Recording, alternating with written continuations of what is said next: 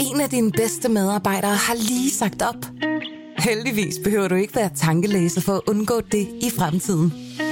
WinningTemp indsamler data gennem hyppige og anonyme medarbejderundersøgelser, så du lettere kan mærke pulsen på dine medarbejdere og støtte der, hvor der er behov. Kunder som Alfa Laval, Orkla og Volvo bruger allerede WinningTemp og ser, at det øger trivsel, reducerer turnover og hjælper med at fastholde talenter. Få gratis gennemgang allerede i dag på winningtemp.com.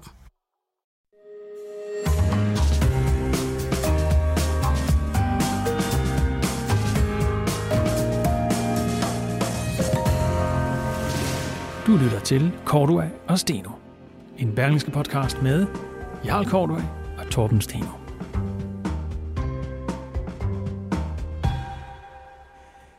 Det danske forsvar, det skal styrkes med 18 milliarder kroner om året, og 18 milliarder om året, det er så at sige, det svarer til en minkskandale om året, der skal bruges på forsvar. Det er trods alt alligevel øh, en del penge. penge. Ja. Men altså, bør vi erlægge flest mulige af disse penge i danske virksomheder, der kan levere forsvarsmateriel, våben og ammunition? Øh, det er en debat, vi skal have mellem forsvarsordførende Henrik Dahl fra Liberals, eller forsvarsordfører fra øh, Liberal Alliance Henrik Dahl, og så Socialdemokratiets Bjarne Lausten. Og det er til sidst i denne her anden ombæring. Velkommen. Mit navn er Torben Steno. Og jeg hedder Jarl Kort, vi er jo ikke i mål med ugens fidusbamse endnu. Så den sag må I jo selvfølgelig som lytter gerne engagere i. Øh, komme med andre forslag end øh, Pia Olsen Dyr, som øh, jeg og andre ligesindede har, har bragt til tors. Og det gør I ved at skrive til os på vores Facebook-side Kortet og Steno, hvor I også kan stille spørgsmål og kommentere. For eksempel til Jonathan Schacht Halling Nielsen, Danmarks førende Belarus-kender, kunne man kalde ham. Han kommer på besøg om små 20 minutter og beretter om, hvad den jævne befolkning mener om Putins bestræbelser på at lokke diktatorkollegaen Lukashenko med ind i krigen mod øh, naboerne i Ukraine. Der har været visse forlyden om, at, øh, at det skulle ske. Øh, nu har Pentagon godt nok afvist det i går, øh, men øh, lad os nu se.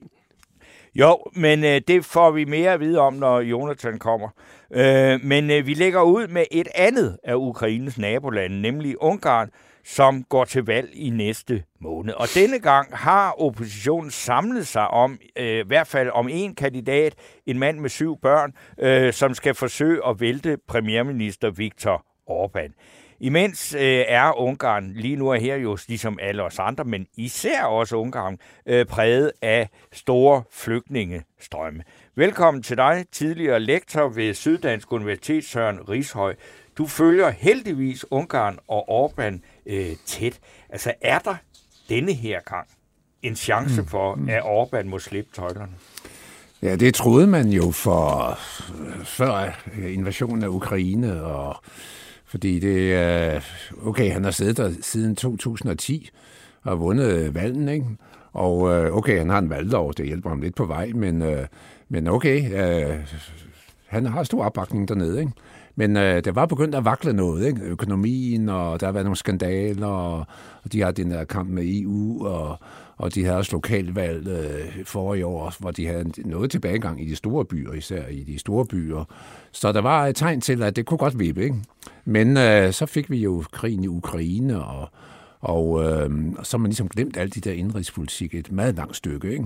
Og det har gavnet ham, det har gavnet ham vi er nok nogen, der synes, at det var lidt øh, interessant at høre ham øh, komme, altså udtale sig på grænsen til Ukraine, hvor flygtningen mm. vælter over, og så var det pludselig en noget anden flygtning. Men nu var det jo selvfølgelig også kristne hvide mennesker fra et øh, naboland, ja, der kom væltende ind over grænsen, og dem har man ikke så meget brug for at sætte pigtråd op for. Nej, nej.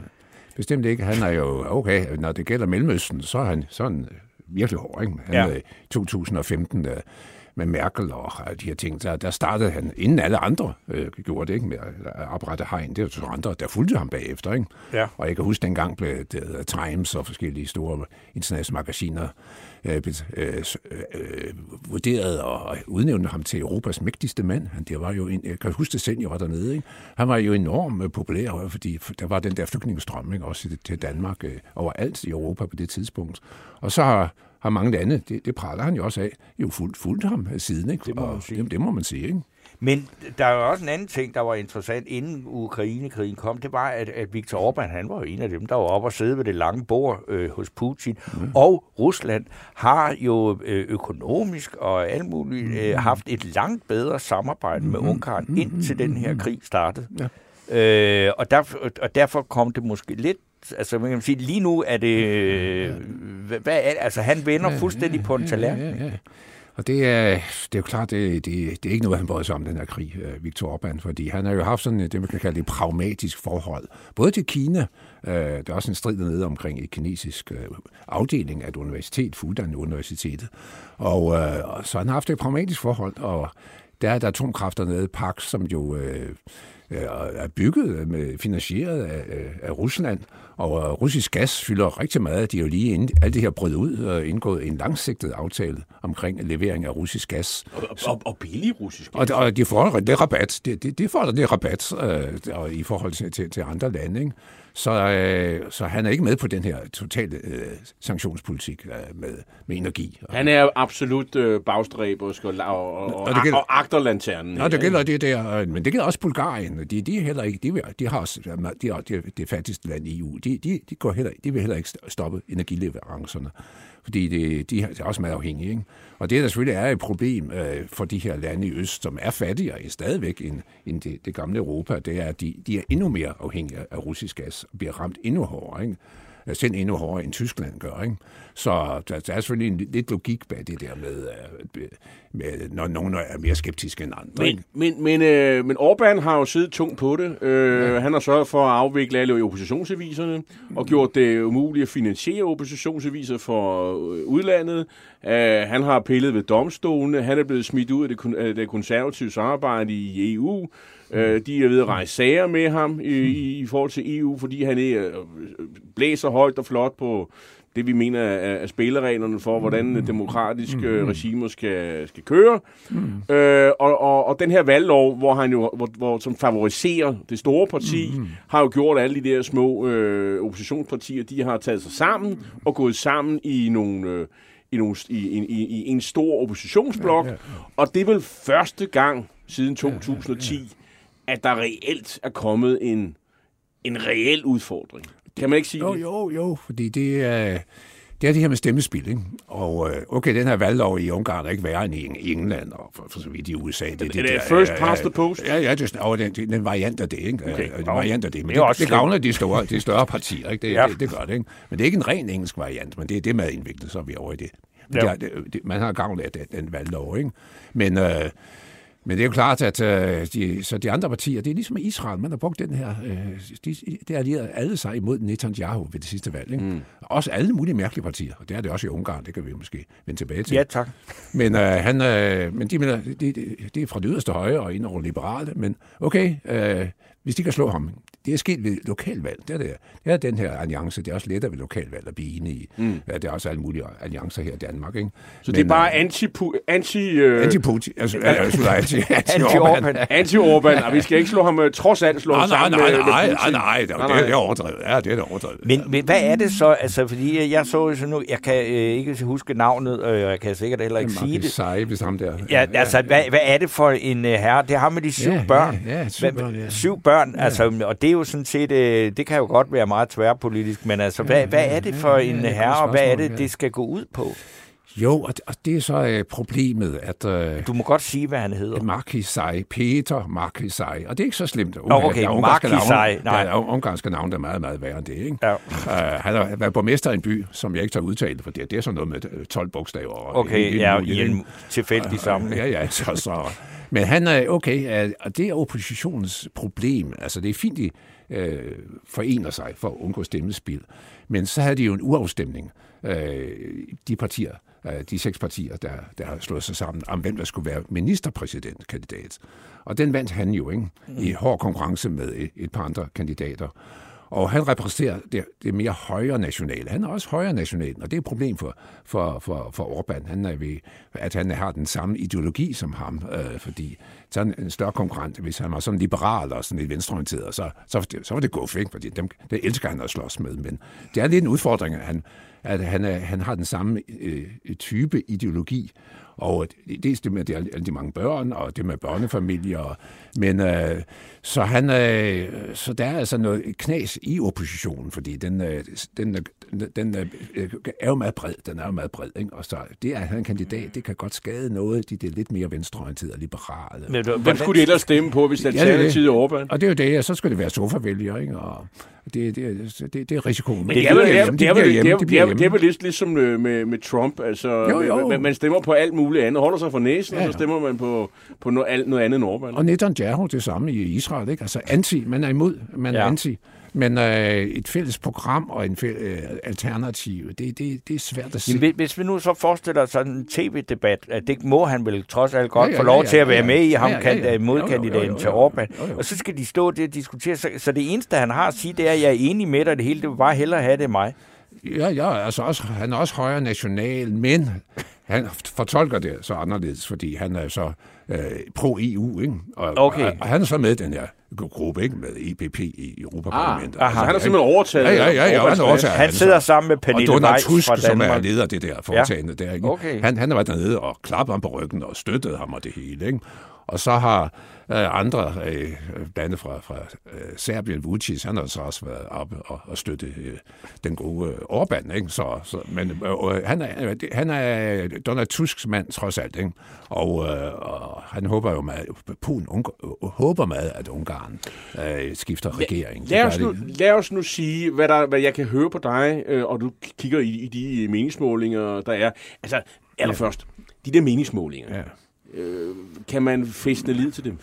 Ah, det, det er et godt spørgsmål, fordi uh, der er nogle af de der målinger, som er mere knyttet til oppositionen, og nogle er mere knyttet til, til Fidesz. Og Findes der uafhængige og, og meningsmålinger? Ja, ja, ja. Oh, der er et af opinion, som, som hvis nok øh, anses for at være ret uafhængigt, men, men, uh, men det er jo farligt, fordi der målinger... Uh, at komme med falske resultater, hvis det så viser sig på valgdagen, at det ikke passer. Jo. Det er, så, altså, så man øh, tager sig øh, en påfaldende forskel på udfaldet. Ikke? Men uh, alt syder, det viser også oppositionsmålinger, at Orbán er gået noget frem på grund af det, der er sket i Ukraine. Ikke? Og Ungarne, modsat i Danmark, så er det store flertal af Ungarne, også ifølge øh, alle meningsmålinger imod at sælge våben. Ikke? De er bange for det, at det skal brede sig. Ikke? Så der, der er en, en, en frygt. Øh, man vil gerne modtage øh, flygtninge og sanktioner sådan helt generelt, at man får ikke og fordømmer det. Og, men uh, det der med at sælge våben, og man er altså bange for den der krig ikke? Og på en måde, som vi ikke kender herhjemme. Ikke? Der sætter vi jo rask væk våben, ikke? og vi er jo helt op at køre. Og det er jo nogen, der samler penge ind til våben. Og, og, ja, ja, ja, og, og sådan pæn, sådan pæn. Og hvad vi har, jeg er selv med i komiteen. ja, ja, ja. Så der er våben også i stor stil, ikke? udover USA nu har bevilget en kæmpe med droner og det hele. Ikke? Så, ja, og men det, et det, af de det, steder, hvor våbnene skal ind fra, det er jo fra blandt andet fra Ungarn. Ja, det er en nabostat, så det, det gør den ekstra bange. Det gør den ekstra bange. Og det samme er Bulgarien, som, som ligger der længere sydpå, som ellers øh, er ret øh, pro-EU. Den amerikanske forsvarsminister lige været dernede, og de er med på udstationering af NATO-soldater, men våben, våben der, det, det, det, det, men, det så er det godt, at man kan, man kan bruge Polen som... Øh, som så Polen, det er helt vildt. Det, det, er start, det er næsten klar at starte en 3. verdenskrig, det må man jo sige. Ej, okay, nu skal vi ikke øh, ind på... på men, men hvis vi bliver lidt ved det der Ungarn, fordi det, altså, inden krigen, der, der stod det alligevel betydeligt ja, bedre lige, for oppositionen. Mere lige, det var mere lige. Det er den krig, ja, og den spiller en, en kæmpe rolle i Fordi den her det vi, altså, hvis, ja. hvis, hvis vi skulle altså, til valg midt under en krig med ja, et naboland, ja, eller, og alt det der, så ville vi vel også sige, så, så bliver det bare Mette Frederiksen, for vi ved, ja, hvad vi har. Ja, ja, det er den der tillid til... Altså, det, normalt, det er ligesom coronakrisen i begyndelsen. Altså, den, ja. øh, den kan gavne øh, den siddende regering. Ikke? Hvad nu hvis, at det bliver et... Øh, at Orbán vinder, men oppositionen bliver langt større repræsenteret. Han, han mister ja, for eksempel ja. sit uh, to tredjedel flertal, ja, ja, som han kunne køre med. Det vil sige, at det bliver en mere, mere synlig opposition, som han skal tage mere alvorligt. Ja. Men det kunne, tror du, ændre for ham til at justere kursen mm, eller noget? Det er, det, det, det er et godt spørgsmål jo, og Uh, han er jo rasende i øjeblikket, fordi, de, uh, fordi uh, EU fortsætter med de her øh, blokering af penge til, til Ungarn. Ikke? Og, øh, og det skulle være en vis motivation. Øh, og Polen har det samme, selvom de jo er endnu mere berørt af de her ting med flygtninge. Ikke? Og de bliver stadigvæk nægtet de der penge fra EU's fonde på grund af det her med retssystemet.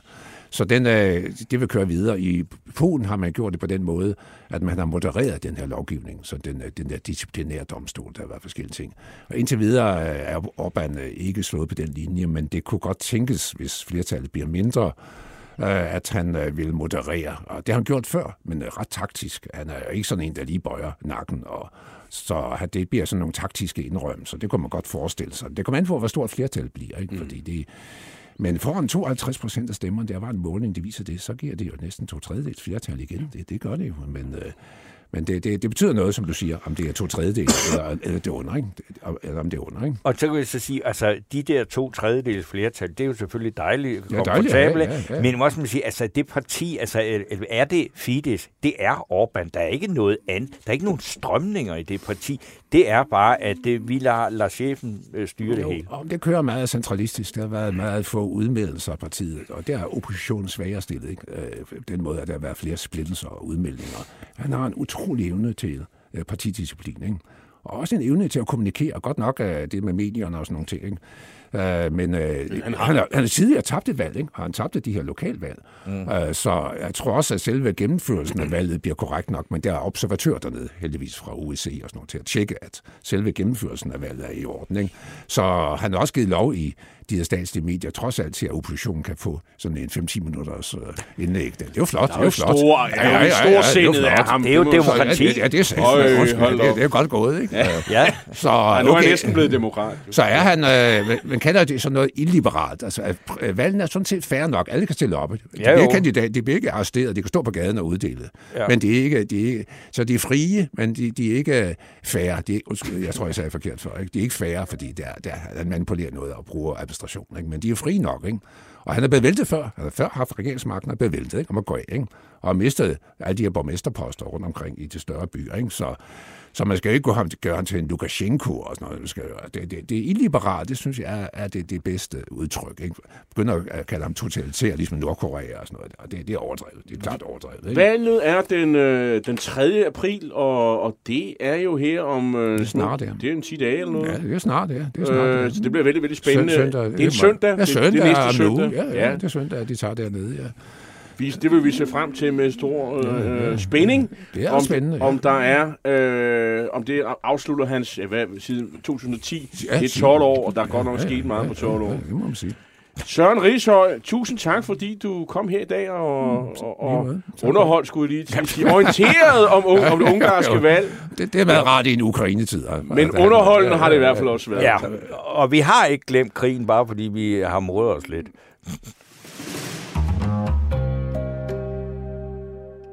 Ja, og øh, vi går jo fra det ene naboland øh, til øh, Ukraine, øh, til Ungarn, det næste. til det andet, hvor, hvor, de, ja, hvor de også har valg, øh, ikke lige i øjeblikket, men når de har valg, så er det temmelig øh, mere styret øh, end som så. Og hvis resultatet, øh, man ikke kan lide resultatet, så finder man bare et andet resultat, nemlig i, i landet Belarus, øh, det som vi Belarus? Engang, øh, ja, eller vi engang kaldte for Hvide, Hvide Rusland, hed det i hvert fald indtil, for, indtil vi fandt ud af, at det, vi gad ikke tale russisk mere.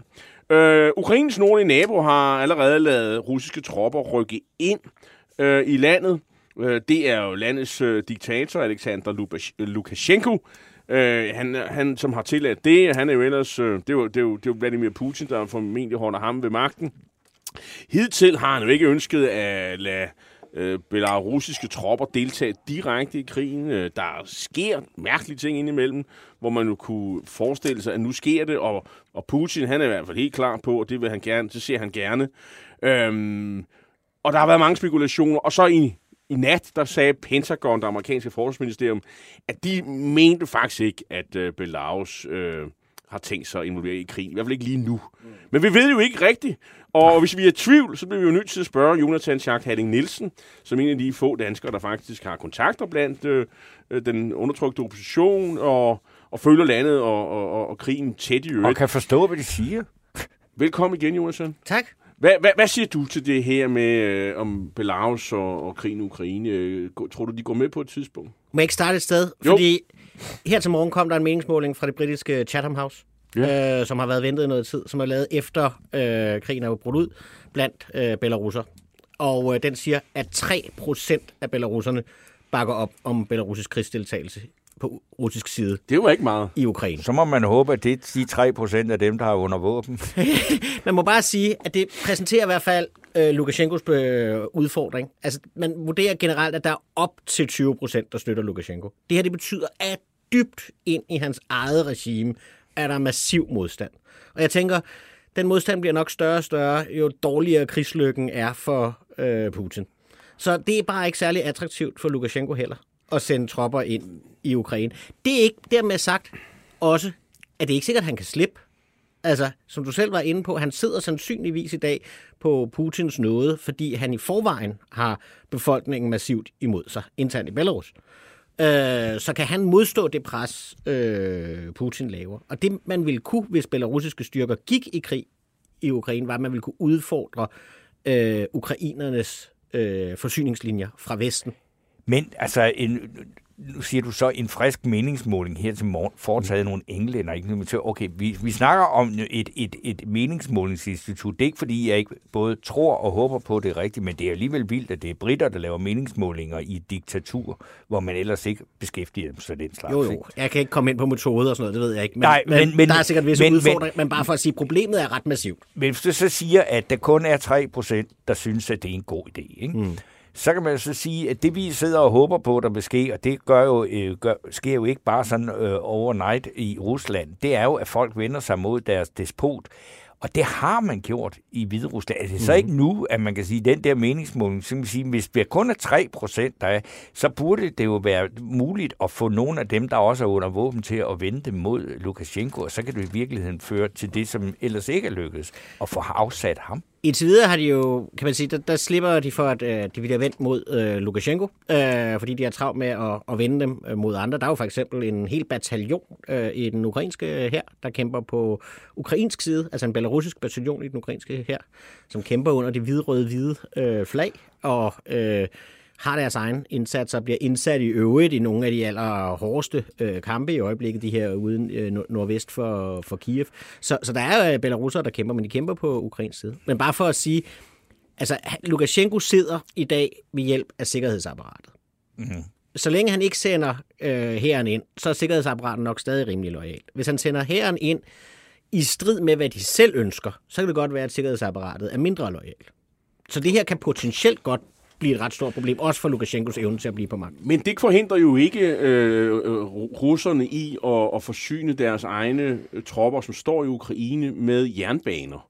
Altså, der, det går jo igennem øh, øh, Belarus, og der har man faktisk set eksempler på, at øh, sabotage. Ja, og faktisk flere og flere og mere og mere massivt så meget, at her for en 3-4 dage siden, der var den ukrainske jernbane ude og takke belarusiske jernbanemedarbejdere, for der havde været en hel dag, hvor øh, russerne ikke havde været i stand til at føre forsyningstog igennem Belarus.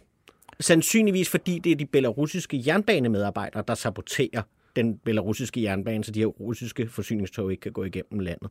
Man ved en række angreb på sådan noget, øh, hvad hedder det, øh, signalskabe og øh, Hov, det er pludselig, gået, det er pludselig gået i stykker. Ja, i brand og sådan nogle ting. Ikke? Uh, vi ved, hvad det kan gøre ved den danske, de, danske S-togslinjer. Så prøv at forestille jer, hvad det kunne gøre for sådan nogle En forsyningslinjer. nedfaldende køreledning kan Præcis. gøre mange ting. Ja, øh, træer, der er væltet hen over banen. Hvad hedder sådan nogle øh, søm, der er slået i svællerne, og sådan nogle ting, der bliver skåret over. Så der sker en hel, hel masse ting. Og vurderingen er faktisk, at det er de belarusiske jernbanemedarbejdere selv, der laver meget af sabotagen. Så øh, meget, at Lukashenko har bedt den belarusiske efterretningstjeneste, der stadig hedder KGB på de kanter, om at øh, sætte forstærket ind med en udrensning blandt øh, belarusiske jernbanemedarbejdere. Så meget, at øh, russerne er begyndt at forsyne for øh, syningstogene med bevæbnede øh, vagter.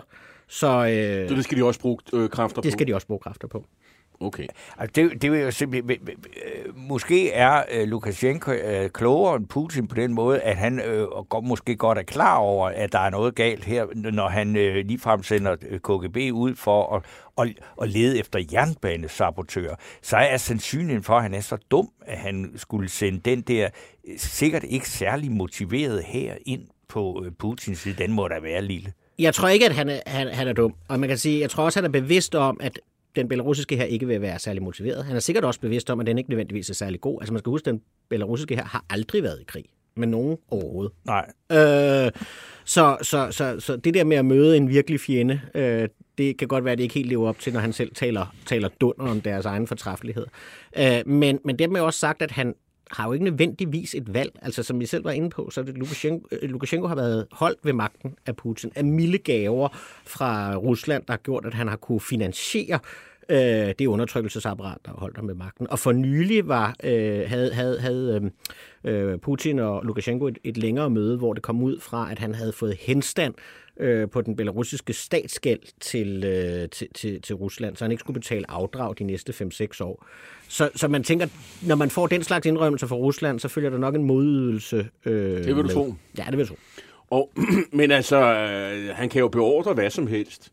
Men hvis det er sådan, at øh, kaderne i den, i, i den belarusiske her siger, ja, det er meget muligt, men øh, jeg har ikke tænkt mig at give den ordre, og, og, mm. og, og der er alle mulige mellemledere, øh, så det, vi skal jo helt ned på befalingsmandsniveau, som siger, skal det er virkelig en god idé? Skal jeg virkelig øh, sætte bælsen til?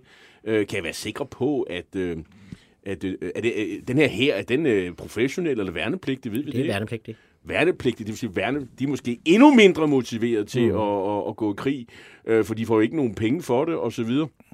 Plus, og der må du hjælpe mig, er der en sådan en øh, bror, øh, søster, forbindelse mellem Ukraine og, og, Belarus, øh, kan Det man er, sige? det er da klart, altså øh, be- belarusisk og, og, og, ukrainsk sprog ligger tættere på hinanden, end de gør med russisk sprog, for eksempel. Så der er klart en forbindelse, man kan sige, der er jo også en forbindelse, særligt måske for de demokratiske kræfter, fordi rigtig mange af dem, der ikke kunne være i Belarus efter øh, den her fejlslagende revolution i 2020, de øh, flygtede til Ukraine og har haft deres øh, base der, så der er et meget stort øh, eksilsamfund af belarusere i øh, Ukraine, og de har jo familie og venner øh, på belarusisk side øh, stadigvæk. Så forbindelserne er mange, men forbindelserne er også mange til Rusland. Jeg, jeg vil sige, hvis, jeg, øh, hvis, hvis det nu skulle ske, så vil jeg da sende nogle af de her belarusere frem som sådan nogle soldater, der råber, kom over til os, venner, øh, giv jeres våben, I kæmper mod de forkerte, øh, der er frit leje, der er god mad og så videre, I slipper for at, at kæmpe imod sikkert, der er landets interesser og sådan noget.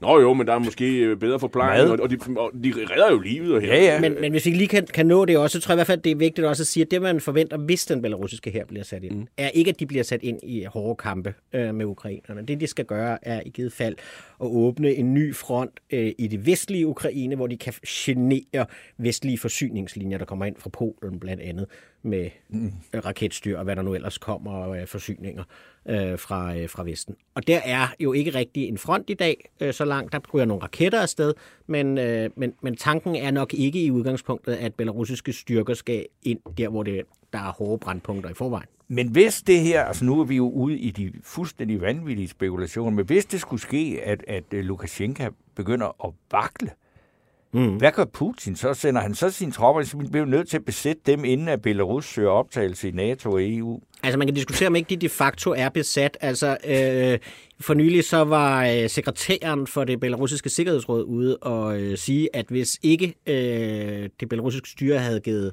øh, Rusland lov til at bruge belarusisk territorie, så havde de bare taget det alligevel. Okay, det er jo til at tage og føle på. Ja. Ved du hvad, så er der en Morten Ladefod, og han stiller et spørgsmål, som jeg ikke forstår, men det gør du forhåbentlig, og det er rettet til dig. Øh, Morten Ladefod, han spørger Roman Protasevich, mm. hvordan går det med ham? Har vi glemt alt om ham øh, i det her? Ja, Men det har er- jeg i hvert Han er fald. journalist og systemkritiker. Ja, det, det er ham for Ryanair-flyet, hvis jeg lige husker, husker Nå, rigtigt. ja, det er Ryanair-manden. Okay, Øh, og øh, han sidder i husarrest i øh, Minsk. Godt. Og der er ikke noget nyt derfra. Nej, altså, man lavede vel nærmest en, en, en, en nedskalering fra belarusisk side, fordi man godt kunne se, at man blev mødt af et relativt hårdt øh, pres, så i stedet for at have ham siddende i et af torturfængslerne, så rykkede man ham over i en lejlighed og tvang ham til en gang imellem at sige venlige ting om regimet på stats-tv, men han overlever og bliver øh, efter forholdene øh, behandlet øh, hederligt, øh, men under et massivt pres. Det er jo, også, det er jo ikke sådan, at... Når jeg siger det, så skal det siges, at han bliver behandlet efter, hederligt, efter han har været igennem alt muligt tortur. ikke? Okay, En, godt. en, en ting har vi også lagt mærke til, det er jo, at øh, at selvom at Hviderusland jo, i, eller Belarus, lad os kalde det det, ikke direkte er i krig, øh, på, så, så, så mærker de jo og bliver udsat for endnu hårdere sanktioner nu fra Vesten. Mm. Hvad, har det nogen betydning? Ikke nogen, der er konstaterbar indtil videre. Altså, jeg har ikke set, at der er rapporter om, for eksempel, at der har været jagt i supermarkederne på sukker og sådan nogle ting. Så det må vi se, om det også øh, dukker op, altså ligesom der har været i, i, i Rusland. Men altså, der, der er i hvert fald nogle af de eksisterende sanktioner, der er begyndt at, at mærke. Så man lavede jo, at jeg tidligere her i programmet øh, diskuterede sanktionerne på potaske. Ja, ja meget, meget, meget yes. centralt ting. Og ja. øh, selskabet bag det, der hedder Belarus Kali, de har faktisk været nødt til at sende en række medarbejdere hjem og tage lån til at, øh, og betale deres løn, og de har lukket en række af deres øh, miner i, øh, i Belarus, fordi økonomien øh, er blevet så dårlig i selskabet. Så sanktionerne virker, de virker bare meget langsomt. Okay, så lige altså et aller, aller øh, sidste spørgsmål. Og øh, det var, altså, Jamen, det, det der potaske der, altså hvis man nu går i Plantorama eller sådan noget sted, så, så skal man kigge efter det og sige, jeg boykotter det, eller har vi det stadigvæk?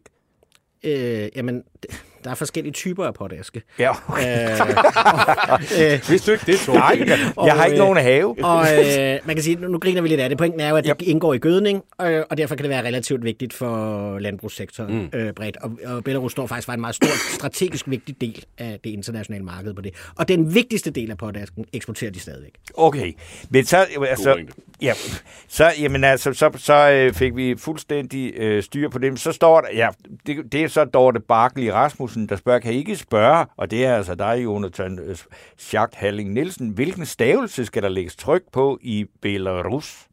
Det fik jeg faktisk et spørgsmål om af nogle russisk lærer for nylig, og jeg er i tvivl. og jeg tænkte, hvis russisk lærer er i tvivl, så må jeg også gerne Men være i tvivl. dit bedste bud? Jeg plejer bare at sige Belarus på dansk. Belarus, okay, ja. godt nok. Belarus. Jonathan Jacques Henning Nielsen, øh, Belarus kender, eller Belarus kender, yeah. take pik. Uh, tak fordi du kom her i dag. Uh, vi kommer jo nok til at, at mødes igen. Altid gerne. Godt, Altid tak. Godt, tak skal du have.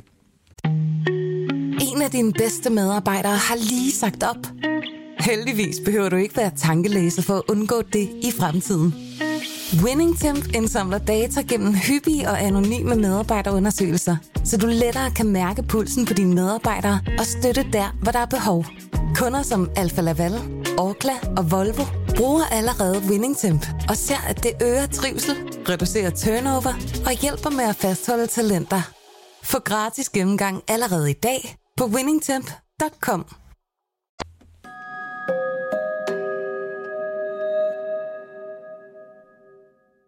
Nu, øh, så kom vi så langt. Øh, ja. Øh, det, der, det sker jo altså virkelig mange ting øh, i... I verden, i, i den eller her, kun lige her i vores i, verden? I, den her krig... Øh, der, der, der, er jo, der er jo en kæmpe eksplosion i, øh, i noget, der hedder Bertjansk, med sådan et skib, der simpelthen øh, er øh, er, er, ødelagt, og der er sådan nogle okay. eksplosioner med olie og alt muligt. Der, Søkrigen er gået i gang nu. Ja, men det, det er, der er åbenbart... Der, men det går altså også ud over øh, russerne. Det, øh, det kan man jo så glæde sig over. Nå, men, men øh, okay. vi, skal jo, øh, vi er jo blevet enige om, at vi skal bruge nogle flere penge på Ja, øh, det på, er nemlig på det. Krudt og kugler. Fordi det er Men hvor skal vi købe det hen, så? Godt. Altså 18 million, milliarder kroner, det er det beløb, der hvert år skal tilflyde forsvaret. Og jeg gentager i 18 milliarder, det er det, som en minkskandale koster. Det er så årlige minkskandale. Det er altså det, skal vi ikke have for mange af. Det skal vi ikke have for mange af. Nej, det, det, det er en bekostelig affære. Men det var så en engangsforstil. Det andet her, det skal simpelthen udspille sig hvert år. Og hvad er det så for noget udstyr, der skal købes for de øh, mange, mange, mange penge? Øh, det skal vi nu diskutere, fordi altså øh, Bjarne Lausten, tidligere kommitteret i hjemmeværnet, øh, tidligere forsvarsordfører for Socialdemokraterne, du er jo, øh, hvad skal vi sige, en af de, øh, vores førende eksperter på nordjysk våbenindustri. Og øh, skal alle pengene der øh, lægges derop? Øh, og, det, og, og vi har selvfølgelig også med for, at det bliver en øh, kvalificeret debat, så har vi forsvarsordfører for Liberal Alliance, Henrik Dahl, der er helt nyklippet, er kommet ind i studiet her. Og øh, vi skal simpelthen, simpelthen er det, altså, hvad er det, du mener? Altså, en ting er, at du gerne vil have åbnet en gammel ammunitionsfabrik, der også ligger oppe i... Altså, er det i din valgkreds? Der er jo flere i Nordjylland. Ja, ja. Det, jo, det, det, det er i min valgkreds. Den lå jo tidligere på Holmen. Det er Danmarks ældste virksomhed. Okay. Og de var jo kloge dengang. Altså, hvis en ting var, at man havde forladet eller bagladet gevær, men der skulle ammunition til. Og derfor opfandt de jo krudten, og det er et af de bedste eksempler på en udflytning af arbejdspladser, at man flyttede det øh, til Elling. At, at så Søren Gade valgte at sige, det får vi sgu nogle andre nogen. Det er ikke en del af forsvarets DNA eller en kerneopgave for forsvaret at producere deres egen ammunition. Det lægger vi ud til nogle andre, og derfor har man fået kæmpemæssige problemer. Bjarne Lausen, de 18 milliarder, der, de skal jo ikke kun gå til ammunition produceret i Nordjylland. Der er jo er der andre ting, man kan øh, diske op med Nu holder jeg lige den her op, så I kan se den her, fordi ja. min påstand det er, at hvis ikke vi gør det som de andre lande, så skyder vi os ikke bare i den ene fod, men i den begge, i begge fødder. Sagen er den, hvis man kigger på den her, så hvor tror jeg, man det franske øh, forsvarsmateriale kommer fra? For 98 procents vedkommende, der kommer det fra Frankrig. Frankrig, ja. Og det dårligste af de europæiske lande, store lande, det er Spanien. Der kommer 83 procent fra. Vi ligger nok under 20 procent i Danmark. Men altså, at det Hvad med Holland, forsvar, for eksempel? Øh, den står ikke lige her på, men den findes sikkert. Det er en, en svensk opgørelse, som Dansk Industri har lavet øh, FAD derovre. Så det er sådan et køb dansk krudt. Øh, Men selvfølgelig, det, der hvor det giver mening, hvor vi kan producere det. Og vi har jo dybest set tre ting. Det er for eksempel vores F-35. Der har vi købt os ind i øh, projektet. Er det en flyvemaskine? Det er en flyvemaskine, øh, verdens førende kampfly. Ikke? Så har vi nogle andre ting. Der har vi for eksempel vores Piranha-køretøjer. Dem har vi købt i Schweiz, men der er modkøb på. Så dem skal, øh, de skal samles i Danmark, og det giver jo så arbejdspladser helt tilfældigvis Bare også lige os, der ikke ved, hvad en, Helt altså, en piranha helt er. tilfældigvis hvor? I øh, Nordjylland, fordi det er dem, Og der er bedst til det. hjemme ja, ja. Ja, ja, men ikke nok med det. Det er også min gamle arbejdsplads, Hydrema, som er rigtig god til det. De har lavet øh, øh, ved minerydere, øh, både øh, angreb og øh, dual-processen der, hvor man også kan bruge de her røde miner, efter der har været en krig. Mm-hmm. Så i det, Ja, man må i det omfang, en piranha, vi- det er sådan en, en piratfisk fra Syd, eller Sydamerika, eller hvad er det nu? Altså, vi må lige Det have det. Ja, ja, vi har ja, også ja, ja, kvindelige ja. lytter, der ikke interesserer Ja. sig for krigsmateriale. En Piranha, det er vores fornemmeste køretøj, mandskabsvogn. Okay. Tidligere var de bæltekøretøjer. Nu er der fire lige store hjul øh, efter hinanden. Ligesom russerne. Øh, øh, og de kan øh, fragte folk frem og tilbage, de kan skyde, de kan gøre ved. Altså en pansret mandskabsvogn. ja, Okay, simpelthen. tak. Og, og, det, og det er jo dem, vi har haft mange af, der har fået lykke i Afghanistan, vejsidebomber og alt det her. Her har man fundet ud af, at nu, nu skifter vi de der øh, bæltekøretøjer ud og får med fire hjul. Det er sådan noget med, at man kan sænke dæktrykket, så dækken bliver dobbelt så brede. Og, og, og selvom man punkterer på et eller to hjul, så kan man altid komme hjem. Det kan man ikke med et bæltekøretøj. Ah, så er der mange godt. Det lyder skønt. Tak, Henrik Dahl. Du må da simpelthen være... Er du ikke fuldstændig besnæret af det her øh, arbejdsplads og øh, materieludstyr i Du Nordjylland? repræsenterer jo selv sådan en øh, udkantskreds øh, i Syd- Ja. Sønderjylland og sådan noget. Nej, vi skal øh, købe øh, det bedste udstyr. Og det er lige meget, hvor det bliver lavet. Det skal bare være det øh, udstyr, som er bedst for forsvaret, og giver os det mest øh, slagkraftige øh, forsvar. Det lyder Og- jo og til der- og i så- Nordjylland. Ja, det ved jeg simpelthen ikke, om det er rigtigt. Altså, og, og jeg tror, at, at man skal passe utrolig meget på med at, at tro, at, at- man er, i et lille land som Danmark kan være verdensmester i at lave sådan nogle komplicerede øh, teknologier. Der er nogle frygtelige historier med danske tog. Nu er IC3-toget en, en succeshistorie. Men ellers så har mange af de tog, vi har købt, som har kørt rigtig godt, de har været øh, licensprodukter købt i USA, og sådan noget, den berømte MY for eksempel. Mm. Og vi skal selvfølgelig købe det bedste, og vi skal undgå øh, provinspolitik, og vi skal undgå sådan en merkantilisme, som man havde i 1700-tallet med køb dansk og sådan noget. Vi skal bare have det bedste og mest slagkraftige. Okay, så Bjarne Lausen, så jeg, du skal prøve at forestille dig med paryk og trekantet hat, og så, det har man med merkantilisten her. Øh, Hvad, hvad siger du til modargumentet fra liberalisten, den erklærede liberalist, øh, Henrik Dahl? Jo, men vi er jo, øh, da vi meldte os ind i EU, der fik vi nogle regler om, at øh, øh, materiel af den ene eller anden slags, det kunne være en storbæltsbro eller noget materiel isenkram til forsvaret, det skulle sendes i udbud. Fordi så skulle man alle have lige vilkår. Men der har man noget, der hedder en artikel 346, og det er den, der henviser til, at de andre øh, holder hjemme, af forsyningsmæssige årsager, af uddannelsesmæssige årsager. Det er, det er utrolig vigtigt. Det hjælper jo ikke noget, at vi har købt noget materiel, vi ikke selv kan betjene. Så er vi nødt til at have fat i nogle folk, hver gang der er et eller andet. Så skal vi ringe et eller andet sted hen. Kan I ikke lige komme og hjælpe os med at sætte det der op? Vi købte tårnfalken for eksempel, den var vi nødt til at smide ud. Det var noget fransk, øh, som vi ikke kunne, øh, kunne bruge herhjemme. hvad var det for noget? Det var sådan en, en, en, en lidt ans, en, En tidlig for- drone, tidligere ikke? drone, kan Ja. man sige, Ja. ikke? som man ikke kunne få til at flyve rigtigt. Der producerer man også nogen, også i Nordjylland, og vi laver satellitter. Vi skal bruge øh, ikke bare hårdt slående ting og sager. Det her det er jo også bløde ting til forsvaret. Det er vandrensning, alt mulige ting og sager. Og i den udstrækning, at danske virksomheder kan lave det, så synes jeg, at de skal gøre det. Og der kan man gøre øh, det, at man skriver ind for eksempel, at de virksomheder, der skal levere noget, fordi vi skal jo betale regningen, at de skal tage lærlingen, de skal have veteranpolitik osv. Prøv, at, du må jo være enig med Henrik Dahl i, at vi skal købe øh, der, hvor vi får det bedste for de billigste penge. Jo, men- men der mener du, at, at, at så kan vi jo risikere at få sådan en, en øh, nordjysk øh, krigsproduktionsmafia, du hvad, ligesom vi havde i handler- trafikken. Ja, det kan I godt synes er vældig sjovt med Nordjylland. Nu er vi dygtige til mange ting. Det skal da ikke komme os til skade. Men vi er en stolt søfartsnation. Flåden er den ældste af, inden, af over 500 år. Og, og, og vi har bygget skib til evig tid. Der er vi blevet udkonkurreret lidt af koreanerne osv. Mm. Men vi kan stadigvæk selv bygge vores skib. Vi kan selv vedligeholde dem. Det kan man på Fyn.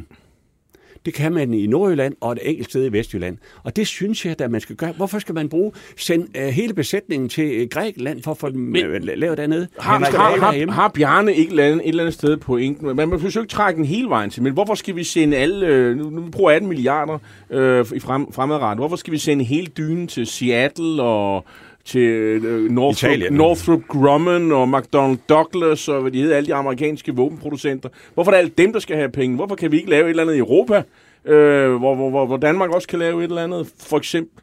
Jamen, hvis vi kunne lave fly, der var lige så gode, så kunne man... øh, Så er der alt muligt andet. Så kunne man også sagtens gøre det. Men jeg er simpelthen arv modstander af, at politikere mikrostyrer alt muligt, som de ikke har forstand på. Altså, jeg er også imod, at politikere mikrostyrer, hvordan man driver et hospital, eller hvordan man kører med jernbaner, eller hvordan man bringer post ud. Politikere har ikke forstand på det. Og, og politikere skal kende deres begrænsning, og jeg synes simpelthen, det er et kæmpe, kæmpe, kæmpe problem, at politikere har så lidt forståelse for deres egne begrænsninger, når det gælder om store tekniske ting, man skal have til at fungere. Det skal man simpelthen over- Mener du, at overlade Bjarne Laustsen ikke har forstand på det? Ja, det, der- her. Der- det politiske flertal på Christiansborg har simpelthen ikke forstand på, hvordan man driver et hospital. Altså, de har ikke forstand på, hvordan man kører med jernbaner. De har ikke forstand på, hvordan man bringer post ud. De har ved Gud heller ikke forstand på, hvordan man organiserer forsvaret. Og derfor skal man sørge for, at det er demokratisk legitimt, og man skal sørge for, at der er nogle rammer for det. Men det er fuldstændig totalt ødelæggende at have politisk mikrostyring af alt muligt, og det hæmmer forsvarets kampkraft, at der er nogle politikere, der grundlæggende ikke har forstand på det, som skal blande sig i, hvordan tingene fungerer. Nu skal, nu skal du høre, Henrik, det er politikere som dig, der har sørget for, at vores togfabrik i Randers ikke er der mere. Det var folk, der sagde, vi skal have et nyt tog, og vi skal have det billigste. Og det fik vi så. Vi fik noget EC4, og så lukker vi vores togfabrik. Det er, jo, det er jo helt skørt, og, og det at komme og sige, at, at fordi du har sådan et øh, neoliberalistisk synspunkt på ubud og histop og komme herned, du kan jo se, hvordan det er, de andre gør det. Og det kommer også til skade. Hver gang, at vi køber noget, så 50 procent af det, vi køber, det bliver jo herhjemme. De betaler, og de andre betaler ikke moms. Øh, de smede, jeg kender, der er dygtige til deres arbejde her på skibsværfter og forskellige andre steder, de betaler jo skat. Men der er ikke nogen, der betaler moms i Nordjylland. Jo, er det, er der, det er der bestemt. Så jeg synes jo, det giver god mening, at, at uh, vi, vi køber der, hvor det er bedst og billigst. Men så er det det der med, hvis vi så gør altid det der med, at vi sender det ud, uden at lægge nogle klausuler ind, så taber danske virksomheder altid. Fordi i Danmark, der har vi meget højere lønniveau. Det er det der social dumping. Mm. Og øh, det er heller ikke de samme miljøregler. Øh, der er en lang række forskellige andre ting, der er, gør, at det er dyrere, pr- fordi vi har lagt øh, Så derfor så opgaver- skal vi altså opgaver- af, hens, af de hensyn, Ja, så skal vi købe også- nogle dyre. Men vi skal lavet ikke, lad mig lige sige en ting, lige en ting, der er blevet kritiseret sønder og sammen af statsrevisorerne. Det var, er netop det der, vi skal lade være med at blande os i, hvordan forsvaret skal styres, det skal forsvaret nok selv finde ud af. Jo, så foreslog de så, at vi skal udlicitere rengøring, kantinedriften og øh, vedligeholdelsen af de grønne områder. Hvordan er det egentlig gået med det? Er pommeren til. Det har ført til også, at ISS fik opgaven. Og hvor køber de vand hen til soldaterne? Det gør de i Tyskland. Så de danske soldater, de skal drikke tysk vand, i stedet for at drikke dansk vand. Jeg synes, det er helt skørt. Hvad, hvad siger du til det? Jamen, det gør simpelthen ikke noget indtryk på mig. Det er, det er min mission her i livet at forhindre, at politikere blander sig i ting, de ikke har forstand på. Jeg synes, det er så frygteligt at sidde til møder i forskellige af Folketingets udvalg og høre på folk, der ikke har nogen som helst uddannelsesmæssig baggrund, eller nogen som helst erfaringsmæssig baggrund, for at drive store, komplekse tekniske organisationer og blande sig i, hvordan de skal drives. Det, jeg får hovedpine af det. Men- Fordi, jamen, altså- jamen, det, er- det, er, det er så farligt for forsvaret, at man have sådan nogle over selvtidsfulde politikere, der blander sig i de her ting. Og, og jeg synes, det er super vigtigt at forhindre, at, at folk, der ikke har en skid forstand på, hvordan man gør de her ting, de blander sig lidt. Må jeg, må jeg spørge om ting? Øh, fordi øh, man behøver jo ikke være enig med, med, med Bjarne i alt her, men, men sådan noget som øh, forsyningssikkerhed, det, det, det er jo et argument, vi nu går ind på. For eksempel det her med, vi at, ingen ammunition at, at, plu, at pludselig havde vi ikke nogen Ja, mundbind. er og, noget og, lidt og, andet og det var måske ikke? ikke nogen super god idé, at vi slet ikke har nogen produktion Det er af, enig i. af Det er mundbind enig i. i, Det er i, EU. Øh, og, og så kan vi så diskutere, øh, okay, vi laver et udbud på mundbind et eller andet sted, så må en eller anden privat... Men, men, men sådan noget som ammunition, altså... Jamen, jeg en skide ammunitionsfabrik i Danmark, øh, øh, var det ikke en mulighed? Øh, Jeg siger ikke, at det skal være privat, at en, en statslig virksomhed skal producere det. Jamen, jamen altså, Men- men, men- men, men- jamen, altså det, det, er, det er da klart, at der er en, en globaliseringsideologi sådan i det hele taget, som har eksisteret i en 20-25 år, som er kommet fuldstændig til kort, øh, fordi Rusland har invaderet Ukraine, fordi alle kan jo pludselig se, at det er fuldstændig åndssvagt, at man fylder pengekassen hos nationens fjender og hos den vestlige verdens fjender. Og vi har jo fyldt pengekassen, folk i golfstaterne, vi har fyldt kinesernes pengekasse, vi har fyldt russernes pengekasse. Det er totalt sindssygt. Og det er en hel generation af politikere, som jeg ikke tilhører, fordi jeg kom først ind i politik. Ja, det var efter- så med heldig, var. Det, det, så, så, men, men altså, det, det, er jo, det er jo en måde at tænke på, som de jo navnlig må betale en pris for i Tyskland. Jeg, var i, i Berlin i 2018 og hørte på alle de her tyskere, der sagde, at russerne har aldrig svigtet, altså vi skal bare have den her gasledning. Og på tværs af dansk politik, så sad vi dansk politikere bare og sagde, at det er det mest åndssvage, vi nogensinde har hørt. Men hvad går Så vi med det der ammunition der? Jamen altså, vi Han skal, vi, vi, vi skal i hvert fald vi skal opbygge nogle lager, der er store nok, altså, fordi det, selvfølgelig kan du ikke købe det just in time. Vi vil have nogle lager, der er store nok. Men, så i den periode, der kan vi ikke forsvare os selv men altså, fra du, fra du beslutter dig for at opbygge en produktion af ammunition, til du har ammunition, det, det er jo ikke sådan noget, der kommer i næste uge. Det ved du jo lige så godt som Ved du hvad, vi lige oplevet i coronakrisen. Vi stod uden mundbind, vi stod uden øh, øh alt muligt ting og sager til og, øh, en, en, en, en sundhedsmæssig krise. Men jeg vil sige, Henrik, det, det der øh, argument, om det nu er Ukraine, det er et synspunkt, jeg har haft altid. Fordi hvis vi tager, da vi sendte fire øh, kampfly øh, til at be, bekæmpe Gaddafi, øh, der skal fire piloter til for at flyve dem. Det er vi enige om. Vi har købt flyene i USA. Det er vi også enige om. Men der, vi sendte en, en, en, en, hvad hedder sådan en, øh, en deputation afsted på 70 personer. For det skal der til, at groundpersonel, mm. øh, mekanikere, de er tilfældigvis oppe i Aalborg. Jeg ikke, det gør noget, men de er skide dygtige til deres håndværk. De kommer aldrig op og flyve, hvis ikke det personel var der. Og det handler om forsyningssikkerhed og skrive uddannelse ind i alle udbud, hvor det er. Fordi vi skal selv, når vi sender afsted, ellers så skulle vi have bare vores fly, de fløj derned, så skulle vi ringe til amerikanerne eller italienere eller nogle andre. Det er jo nogen, nærmest- om Jamen, jamen, diskussionen om forsyningssikkerhed- Det her, det er forsyningssikkerhed. Diskussionen om forsyningssikkerhed er en anden diskussion, og der er jeg fuldstændig enig med dig. Og den tilgang, godt. vi har haft til forsyningssikkerhed, det var fuldstændig åndssvagt, det med, at købe ammunition just in time. Jeg er også sundhedsordfører, og der var ikke nogen, der havde tænkt på, at hvis du har den globale efterspørgsel på mundbind, den stiger med faktor 100 på en måned, eller, så, noget, så er det svært at få fat i de der mundbind. Nu stiger den globale efterspørgsel på ammunition også med faktor 100 på ganske kort tid, og det er selvfølgelig fuldstændig vanvittigt, at der har siddet nogle verdensfjerne økonomer i Finansministeriet og sagt, det her kan vi købe uh, just in time. Bjarne, Bjarne Lausen, det, det man måske kunne forestille sig, at du jo på sigt også, altså det var, at vi sådan skulle gå Sverige, fordi de kan jo lave alt muligt, som man så ikke bare laver til øh, det svenske Mm. hjemmemarked, men er jo store eksportører af øh, masser, både af fly og panserværnsraketter, jeg, tror, Bofors da, og... øh, jeg tror, vi kommer til at arbejde meget sammen. Vi afskaffer jo vores ubåde for nogle år siden, og der er tyskerne og nordmændene har nogle forskellige projekter. Vi kommer til med de F-35, vi har købt sammen. Der kommer vi til ikke at, at servicere dem i Aalborg, hvad jeg synes, de skulle, men måske lave noget sammen med Holland, Belgien, Norge. Altså flere lande, der går sammen, fordi de bliver alting bliver så kompliceret og dyrt og alt muligt andet, der gør, at, at, at, at der kan være god mening i at centralisere det. Det min pointe er, det er, om det er Nordjylland eller Fyn, eller det er Hillerød. Hvis vi kan lave noget, og vi kan matche, så skal man ikke, bare fordi man er en dansk virksomhed, så skal man ikke udskammes, øh, og så skal man ikke lave det her halløj, hvor de andre bare holder det hjemme, og vi øh, skal, skal bare tage imod, hvad, hvad de har. Så øh, det, jeg synes, det giver god mening, og vi, vi skal betale 2 procent af den her Af ja, BNP, forsvarsfond, ja. ja, BNP til den her europæiske forsvarsfond. Hvis ikke vi søger de penge hjem, så bliver det tyskere og alle mulige andre store selskaber, der render med de penge.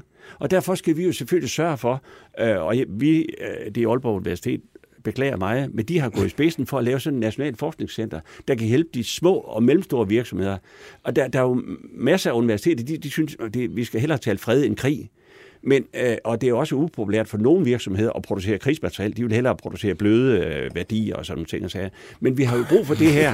øh, og så kommer der en hel masse enhedslister folk. Hvad kan mange børnehaver kan vi få for det der og alt det der i stedet for? ikke? Men vi skal jo have det materiel. Det er lysende klart. Og der er mit udgangspunkt. Hvis det er noget, vi producerer i Danmark, så øh, skal vi da vælge at, at købe det her og samarbejde. Og de virksomheder, Men det der er, både det, vil er hente de egentlig ikke bare et veteraner... spørgsmål om, vi skal ikke bare vælge at købe det her i Danmark, men det, der hvor I adskiller hinanden, med- så Henrik Dahl har vel ikke noget mod at, hvis, øh, at købe det i Danmark, hvis det er det bedste på Nej, hvis det, giver, hvis det giver mening, ja. Hvis, det giver, hvis det giver mening, så er det da en rigtig god- Lad, lige Henrik Men vi skal jo operere med NATO, og derfor er, er, er man jo også nødt til at skille lidt til, hvad man gør i de andre NATO-lande, fordi det er altså også praktisk, at man kan... Det har du her. Jo, men det er jo praktisk, at man kan låne ammunition af nogle andre NATO-enheder i en snæver vending, og man ikke bare kører på en hel masse forskellige systemer. Og det er jo et kæmpe stort handicap i Europa, at hvis vi ser på de væbnede styrker i USA, så har de meget færre våbensystemer, og derfor er det lettere for alle de der forskellige enheder at låne af hinanden Præcis. i en snæver vending. Vi har jo bare øh, i Europa frygtelig svært ved at låne af hinanden i, i, i mange situationer. Det skal vi jo bare blive bedre til, og det bliver vi også nu, når Danmark siger øh, ja Nå til nej, men vi skal, nå, nej, men, nå, nej, men vi skal da bare tænke på, at, at det skal ses i rammerne af NATO, og det er strengt nødvendigt, at vi ser det i rammerne af NATO, fordi vi kommer til at operere meget tæt sammen med andre NATO. Forsvars, Sidste forsvarsudvalget var oppe i Frederikshavn, hvor vi kigge på det her med, med, med forsvarsindustrien og alt muligt andet. Og det, øh, som alle, der producerer noget i Danmark, det kan være civil, det kan være militære virksomheder, når de rejser ud og skal sælge noget til nogle andre, så siger de to ting. Handler du med Mærsk? Handler du med det danske forsvar? Så kan du komme ind. Man kan jo ikke sælge en vindmølle til nogen, hvis ikke man selv vil stille den op. Så vi bliver nødt til selv at tage vare øh, på de ting her. Og, og hvorfor, hvis der er danske virksomheder, der kan klare sig lige så godt, det lyder til hele tiden, så skal vi altid vælge øh, det billigste produkt. Det synes jeg ikke, man skal. Jeg synes, man skal stille op. Jeg har øh, lavet en lille, jeg synes selv, det er en genistreg. Det er, at de udbud, vi laver ved FMI, uanset om det er en fiskekutter eller en redningsbåd eller hvad det er, de bliver udsendt på dansk. Fordi det gør de i Finland, det gør de i Grækenland, det gør de i Portugal. Hvor mange skibsbyggere herhjemme forstår de tre sprog? Ikke en skid. De skal ud og købe øh, oversættelse og så afgive tilbud på fredag. For at der er lighed i tingene, så udgiver vi også kun vores udbud. Det, tidligere udgav vi det på engelsk, nu gør det vi det på dansk, og det er for at stille danske virksomheder lige, ikke ringere end de udenlandske virksomheder. Hvad- det er hvad bare en, siger- en lille bit ting. Hvad, hvad siger du til det her, Fif?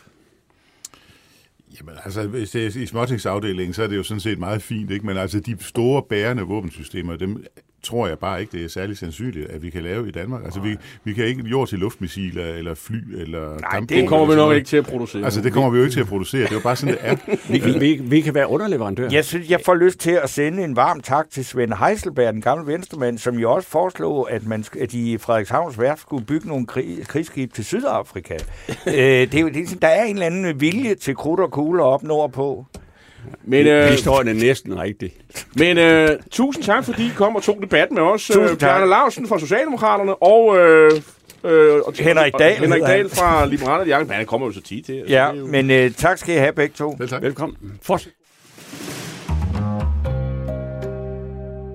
Ja, Torben Steno, vi er jo ved så småt at skulle runde af, og vi Ja, skal vi- også have afgjort, og hvem der får afgjort ugens den der. fidusbamse. Øh, øh, ja, her har vi jo Bjørn Lausen, som jo slås øh, øh, hårdt for den nordjyske forsvarsindustri. Er der, er der kommet nomineringer, fordi min computer er gået ned for strøm midt under den her øh, ophedede debat? Nej, ja, der er Peter Bredal Pau- Poulsen, som mener, at Henrik Dahl skal have fidusbamsen, fordi han slog fast, at ingen betaler moms i Nordjylland. Det er nok Ah, så den meget, får man, er meget... det er nok så meget sagt. Ja.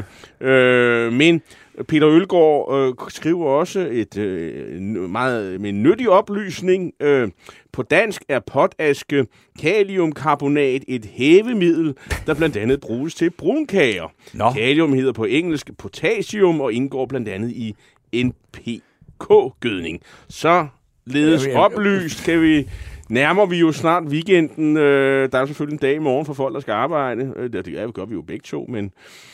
Øh, Ja, ja, jeg, jeg synes, vi har, øh, vi har øh, Pia Olsen Dyr, som jo er mit øh, forslag. Ja. Så nu skal du afgøre, om... Jamen, jeg, så jeg vil sige det på den måde, at det er nok den øh, fidusbamse, som udgår herfra, som jeg skal nok skrive den under. Eller måske skulle jeg bare lade være med at skrive den under. Ej, nu må du simpelthen Og holde så sige, at den, øh, jeg undlader at stemme. Der er smålighed. Jamen, det er i orden, men du skriver under på den Og der jeg kan godt skrive under, men jeg undlader at stemme, Ja, ja, fordi det er orden, at jeg, jeg, jeg kan ikke se øh, præstationen. Men, men ja, øh, men der er ikke andre. nej. Øh, I hvert fald ikke nogen, som vi øh, gad øh, fremføre Det her ved jeg ikke. Og er der nogen år? Nej, altså, Åh oh, ja, ja, ja der, der, var faktisk en, men øh, det er noget, vi ikke har fremført. Nej. Det vil sige, at vi har heller ikke øh, søgt opbakning til hende øh, hos lytterne. Så jeg bliver jo nødt til, ligesom øh, alle mulige andre, der er vant til at blive stemt ned, og så sige, det bliver så Pia Olsen Dyr. Men det er måske nok den bamse, jeg har skrevet under, som jeg er mig mest inderligt imod, og egentlig øh, altså synes er tynd. Nå ja, Så du bliver nødt til at skrive på bamsen, hvad det er, hun Jamen, får det den skal for. jeg nok. Det er, at Øhm, hun har, jeg- hun har trukket SF hen til det eneste synspunkt, der overhovedet giver nogen mening, med mindre at man skal leve af at lave sådan et venstrefløjsparti som enhedslist, som jeg i øvrigt synes, er, det er noget, vi jo ikke, men det har været ret interessant i den her uge, at se, hvordan de slås med intern mobning og sexisme, og Det er øh, fine, et af deres, fine parti. den, en ny, nyvalgt øh, byrådsmedlem øh, i Aarhus, som jeg mødte under kommunalvalgkampen, hun er nu gået ned med stress på grund af mobning, blandt andet fra en 77-årig øh, medlem af enhedslisten. Ja, det er... det- var en anden tid, da den der 77-årige kunne tillade sig at sige, at en øh, partifælde bare var blevet valgt, fordi hun så godt ud. Øh, men øh, sådan er det i Aarhus. Men vi- skal vel sige, at øh, bag knapperne sad øh, igen Josefine M. Hansen. Ja, øh, hun er og- kommet tilbage ja, fra corona. glad for. Og, øh, og, og, og producerassistent var Simon Gardner, Gardner Ja, og så Rasmussen. Mogensen. Mogensen. Undskyld. Ja, vi plejer ikke at have det der Mogensen med. Okay. Øh, men Simon Gardner, tusind tak for det, og Tak, tak til for lytterne. Vi håber, I høres ved igen i næste torsdag 10.05. Øh, ha' en god weekend, når I når så langt. En af dine bedste medarbejdere har lige sagt op. Heldigvis behøver du ikke være tankelæser for at undgå det i fremtiden. WinningTemp indsamler data gennem hyppige og anonyme medarbejderundersøgelser, så du lettere kan mærke pulsen på dine medarbejdere og støtte der, hvor der er behov. Kunder som Alfa Laval, Orkla og Volvo bruger allerede WinningTemp og ser, at det øger trivsel, reducerer turnover og hjælper med at fastholde talenter. Få gratis gennemgang allerede i dag på winningtemp.com.